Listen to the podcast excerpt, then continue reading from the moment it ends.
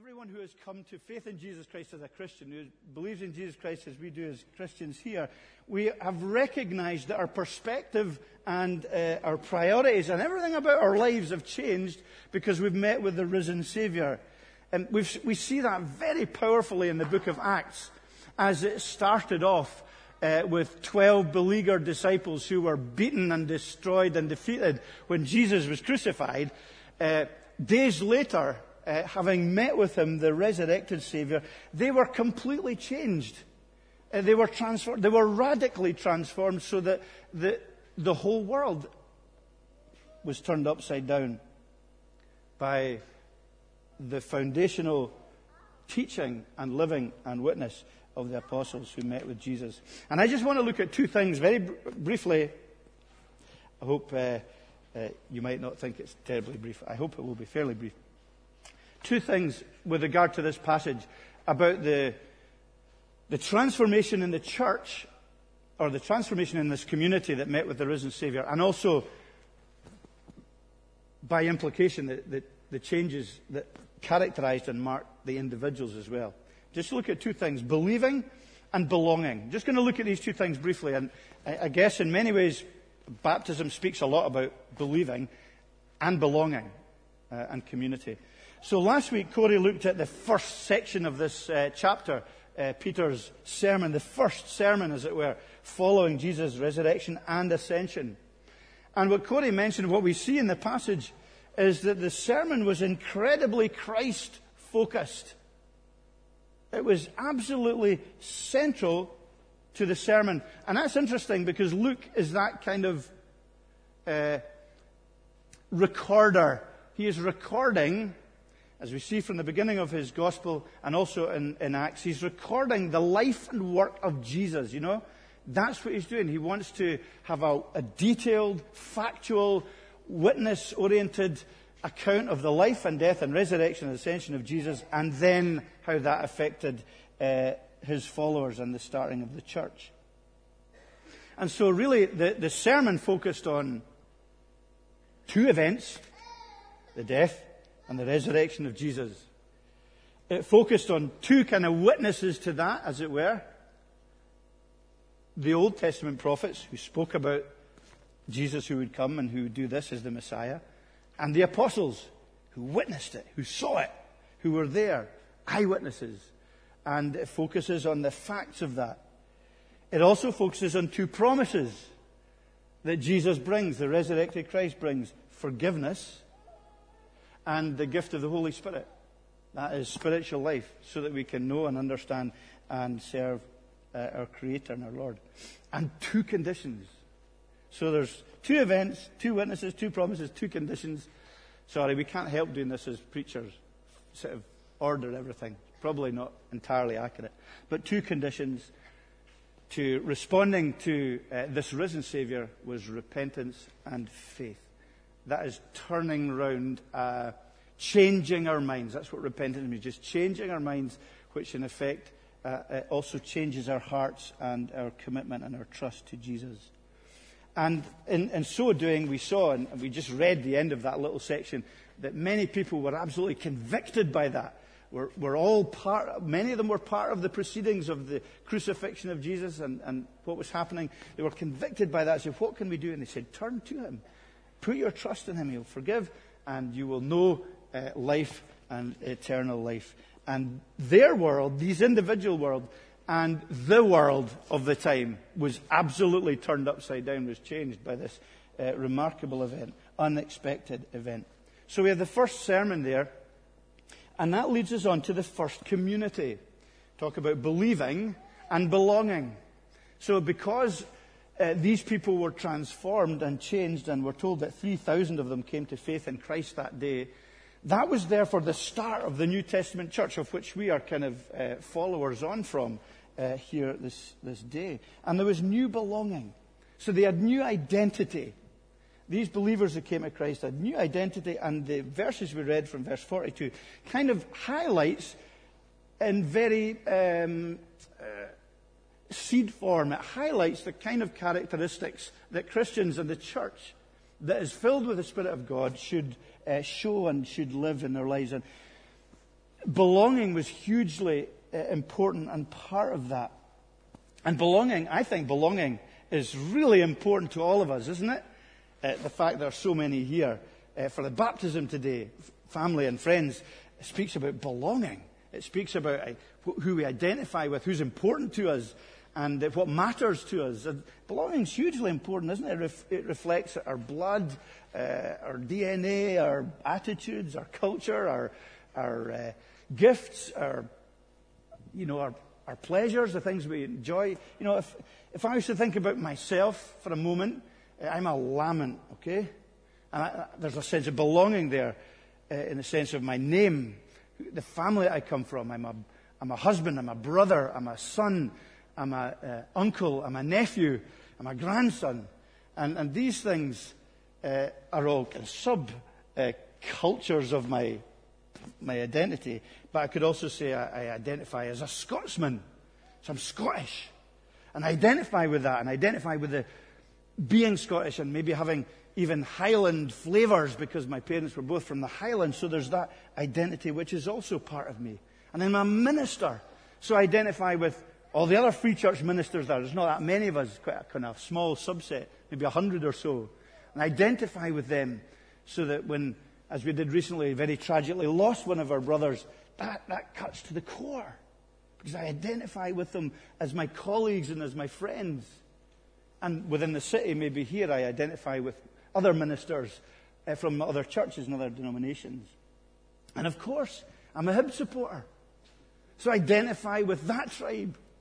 You know, fast flowing, cup winning, football loving sport. That, that's who I identify with in that level. And so we all have these, we are all defined by our different identities and by the subgroups that fall into them. But what we see here and what I know in my life and what you know in your life as Christians eh, and what is being highlighted here was that the fundamental primary belonging for the Christian is Christ and the church, the local church, the covenant uh, community of believers.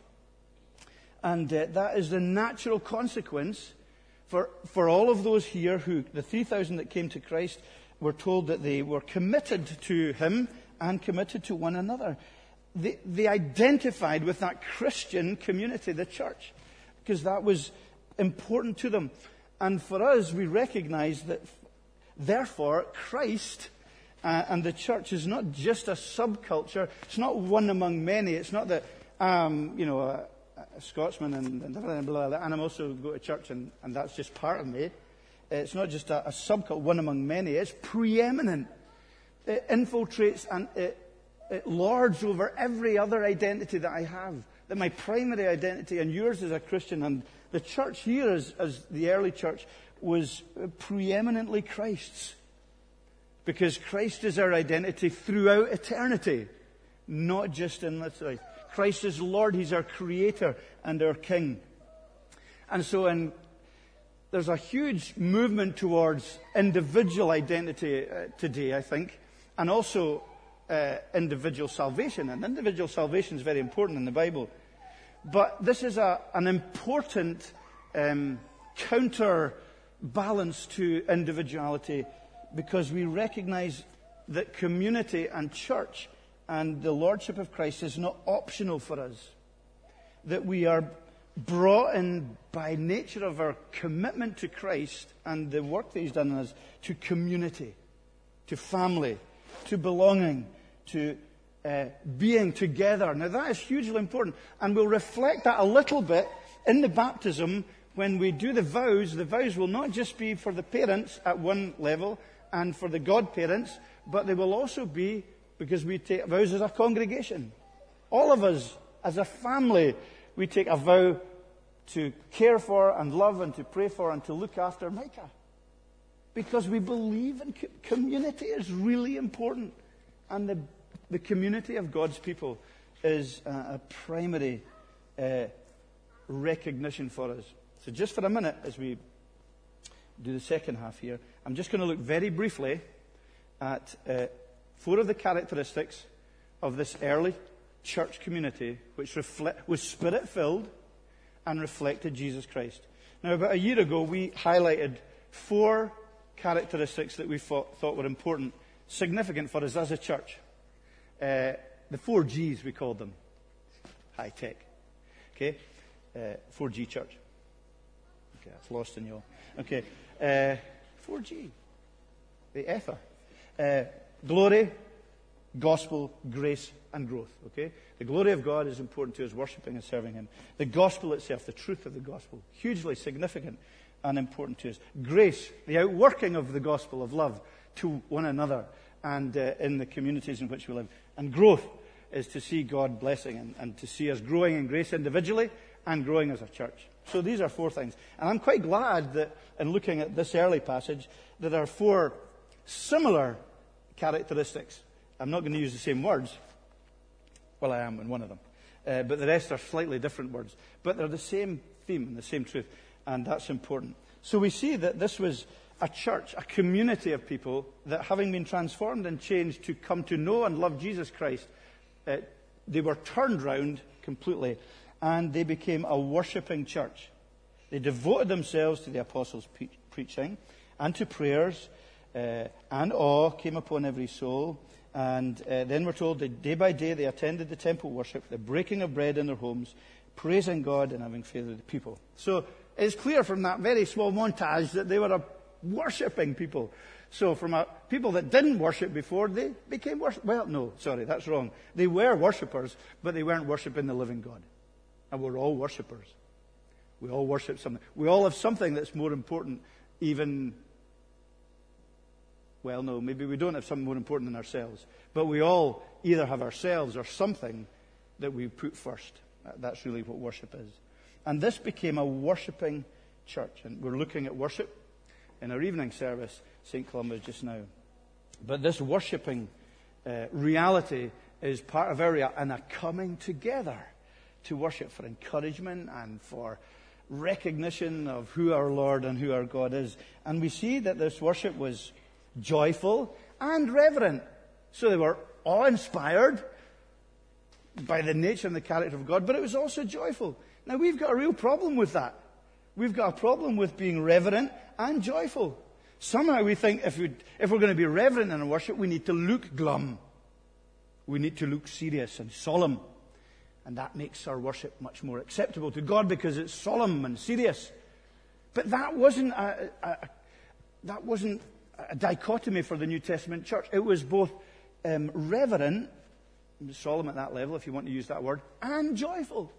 It was celebratory and also awe inspiring. And that's a brilliant balance for worship in our lives as individuals and our lives together. They engaged in the sacraments at this early stage baptism and the Lord's Supper, the breaking of bread. It was structured. They gathered on, a, on the, the, first day of the week. They met in the temple. Uh, it was also spontaneous. They gathered together in their homes. So it was both formal and informal. It was uh, structured like we do on a Sunday morning, but also uh, they met in homes, which I know we do as well on a Wednesday evening, but I know you do informally and, and spontaneously as well. They met for prayer and for praise. They recognized their need of God and they prayed to Him as a people in their lives. And that was all hugely significant. Worshipping church, the first thing I want to say. Second thing, I'm not going to spend long on these, was that they were a learning church. And they, these all intertwine. They're not, they don't stand on their own really individually. They're, they're all mixed in together. And, and we're looking for these characteristics, both in our Christian lives as individuals and our church life as St. Columba's. worshipping church. They were a learning church.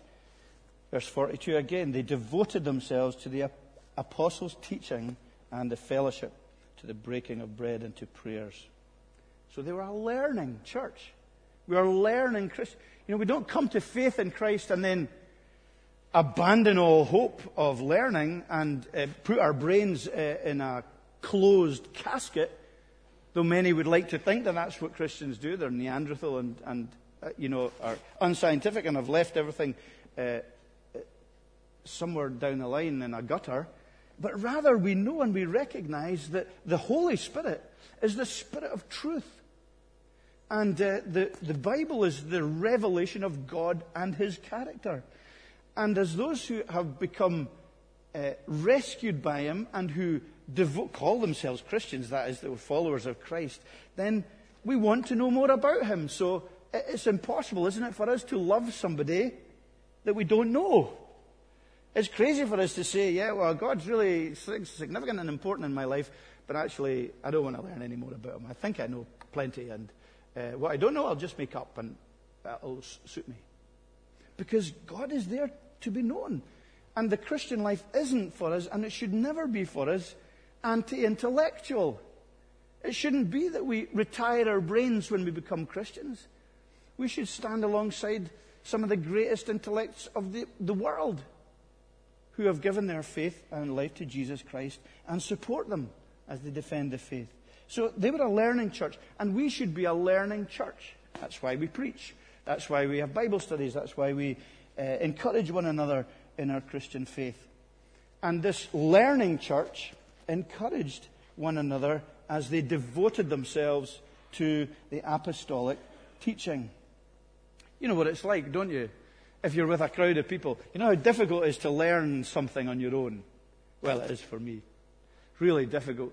The hardest year of my life uh, was in 1980 uh, when I had to learn Greek for a summer on my own before I entered the Free Church College. It was the single most depressing uh, battle of my life, learning that language on my own.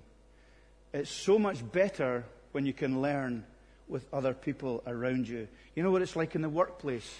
If you've got a motivated uh, work team who want to grow and learn and do things better, or at school, or in college, or wherever it might be, if you've got people who are alongside you who are stimulating you and encouraging you to learn, then that makes learning a great deal easier.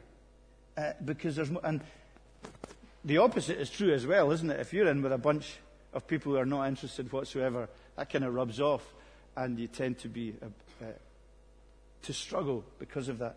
And here God puts these people together, and uh, He says, you know, devote yourselves together, the fellowship of learning. And we love to see that with the kids. We love to put them into kids' church so they learn together and they become friends together and they run about here together. We love seeing that. We love seeing them having friends and developing friends together and this being part of their home as they learn. So, worshipping, learning, quickly, loving church.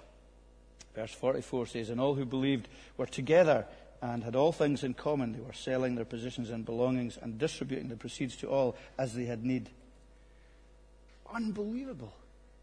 Grace completely transformed them, and they, they were not so concerned with their own comforts, but they saw the needs of others, and they became a hugely generous people. Grace made them a really powerfully generous people. And they shared. They were a, a community who shared together. Uh, some of them sold their houses. Others didn't because they still met in houses. But uh, they just were generous and saw great need and responded to that need. You know, a friend in need. Very often we think today, a friend in need is a pain in the neck. But that wasn't the attitude they had. They, they recognized that their friendship and their need and their dependence on one another was huge and therefore they served and they gave to one another. C.S. Lewis says an interesting thing, he, which was very controversial, and it may still be very controversial. He said, Don't waste time bothering whether you love your neighbour. Act as if you did. Now, what he's saying is, he's not saying be hypocritical. Uh, what he's saying there is, look, just obey, loving is an act of the will. It's not necessarily a feeling of warm and fuzziness towards your neighbour who might be a pain, who might be in great need, who might um, take you out of your comfort zone, or who might demand of you. But he's saying just, just love them and serve them. And usually, what we find in that is that desire follows. As we pray for, as we obey, as we serve God, and as we do what we do. And God honours that. And uh, that's hugely significant in, in the whole community of church because it's rad- isn't it radically different from most of the subcultures that we that I mentioned earlier that we cling to ourselves, which are based on our blood or our likes or our attractions or the benefits we get from them. That's, the, that's most of the subgroups we have. But here, the, the community of believers is based on Christ and what He has done for us. And it, it involves, listen for this, gospel altruism. It involves us putting other people first and serving them simply because. Simply because. We don't have any particular reason other than what, how Christ has been altruistic towards us. And we fellowship uh, in our diversity and in our mixture and in our, our unnatural groups, as it were. And we come together in Christ's name. We open our homes and we open our hearts because of need. I think that can be a powerful apologetic for the gospel today. I read this week about a, a Red Cross survey that said a third of, I don't know how they worked this out, by the way, a third of British adults would say, would claim that they have no one to turn to in a crisis. A third of British adults would say they have no one to turn to in a crisis. Loneliness in our connected society is a huge curse, is a huge problem. And the Christian community shouldn't be insular, only looking after itself and having a strong internal community. It should reflect an outgoing and loving acceptance of others and be a great apologetic for the gospel that brings us into community, that gives us belonging. Looking today at belief and belonging. Well, this is about now we fail and we fall miserably short so often. And I stand here and ask for all of your forgiveness for the times we've all failed one another in that. But we seek by God's grace and in the power of the Spirit to be a loving church. And lastly, and very briefly, a growing church as well. Uh, we're told at the end, and the Lord added to their number day by day those who were being saved. You see, they weren't insular. They were looking out and they had lots of interest and contacts with people who weren't believers and who didn't accept the gospel, but who saw the transformation and who saw the love and who saw the sincerity of their lives. And it influenced others greatly so that people came in and belonged and, and were saved, became Christians. They were attractive as a people and outward looking. And God recognized that, and it became a community that He was happy to transform hearts and lives by and save people and bring them into that. That's a huge challenge for us in St. Columba's this morning. Uh, that people, we grow by people coming and coming to know Jesus Christ in our community. So it wasn't just growth by people moving into the area or by moving. Uh, it wasn't nominal growth, people just coming alongside for the sake of it. It wasn't um, simply that individuals were becoming Christians and then going off and doing their own thing and climbing Arthur's seat, but they were, they were being saved and they were being added to the number of the community. They believed and they belonged. And sometimes people need to, to sense that belonging, and then they will believe as God works in and through them. So the challenge for us this morning, and with this I finish, is that uh, Christ makes a huge, huge difference. He changes everything in our lives. Uh, we might have been brought up in a covenant home. We might have been brought up knowing the gospel. It might have been a very gentle move to faith. It might have been very dramatic. But either way, it's not the beginning that matters. It's how he continues to transform us as we praise and worship and hold him in joyful, reverent awe and allow ourselves to be devoted to learning more about him day to day and uh, week to week. And we, we long for that for our children. We take vows on that basis that we will teach them about Jesus, and God uses that for his glory. And I hope that if you're here today and you're not a Christian, you're just an interested uh, observer, you're maybe here for the baptism, you don't normally go to church, then I, I hope you will consider the truth of Jesus Christ and the claims of Jesus Christ, the sermon of Peter, which talked about his death and resurrection and how important that is, and that you'd investigate that. Use your mind, use your intelligence, use your heart. Pray if you've never prayed before and ask God to open up uh, truth to you so that your heart will be changed and your mind, your intellect, uh, your understanding will also be changed. And I know when that's the case, uh, it will be the greatest moment of your life to know and understand that belonging and that ultimate identity in rescue and reconnecting with your Maker and Lord and Savior. Amen. Let's bow our heads very briefly in prayer. Lord God, help us today, we pray, to consider your word and to remember uh, this great prototypical first Christian community that is reflected in these early words.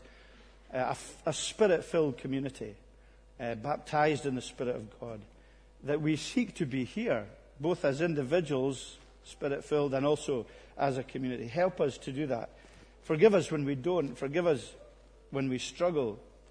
Forgive us when we make it hard for others to be part of the community, or when we, by our actions or our thoughts or our words, are, are careless or hurtful or break that community covenant and trust in one another, or when we don't care about it, when it's uh, insignificant to us. And may we be a devoted and committed and loving and learning and worshipping and growing community. And may you have all the praise and the glory. Amen.